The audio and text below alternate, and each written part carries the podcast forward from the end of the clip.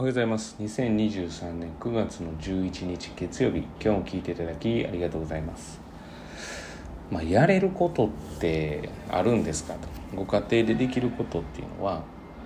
まあ、あるのかってよく問われるんですけどやっぱ自立に向けてさせることが大事なわけですよね。だから別に何て言ったらいいんですかねお母さん方とかお父さん方が勉強に関わらないっていう関わってほしくないって言ってるわけじゃなくて関わるんだったらできるだけ要は客観的にそして感情を無にしてその子にとって一番いいことですよね。でそれを考えることが大事だと思います。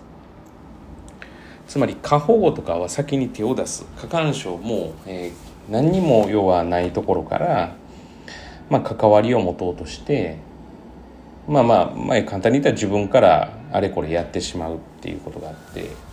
でそれって本人の気持ちがやっぱり抜けていることが多かったりするわけですよね。だから過保護過干渉は良くないですけれどもより客観的に感情を抜いて、まあ、アドバイスができるんだったら親御さんが、えーと、その形をされてもいいと思うんですね。あのその形っていうのは塾みたいなまあそうなったら塾いらないですよね。はい。あのご自身でされた方がいいんですよね。でも塾に任せるっていう場合は、まあ、徹底的に相手に任せたわけだからまあ要はどういうふうに、ま、自立させるかを考えた方がいいわけですよね中途半端に関わるとどういうことが起きるのかっていうといや何も知らないくせにとか要はちゃんと判断してないのにって子供にとっては思うわけですよね。まあ、取ってきた点数でいつも怒られてたら、まあ、例えば60点取ってきて「なんでこんな点数なの?」って言われたら、まあ、例えば平均が30点ぐらいの点数で60点台が1人だとしたら怒っちゃいけないんですよね。まあ、それでも9080を取るっていう気概は大事だけれども多分そのなんで60取ってきたのっていうテンションはおそらく平均が70ぐらいの要はみんなが8090が普通に結構たくさんいてっていう怒り方をしてるわけですよねつまり状況がちゃんと把握できていないのにあれこれ言うっていうのが非常に何かと危険だっていうことなんですよね。だから客観的に要は指導ができるんだったら絶対に指導その客観的に指導はされるべきだしあのあれこれ言ってはいけないっていうわけではないっていうことなんですよね。でもどうどうしても我が子となると。感情的になるんですよねこれは。でこれはもう悪いことじゃなくて、まあ、親子関係ですから、まあ、そういったことなんですよね。で、まあ、よく言う勉強に関しては特に感情がこう入ってくるっていうのがあるのでだからまあそこから考えたらで何ができるんですかって言われたらもう見守る応援するしかないんですよね。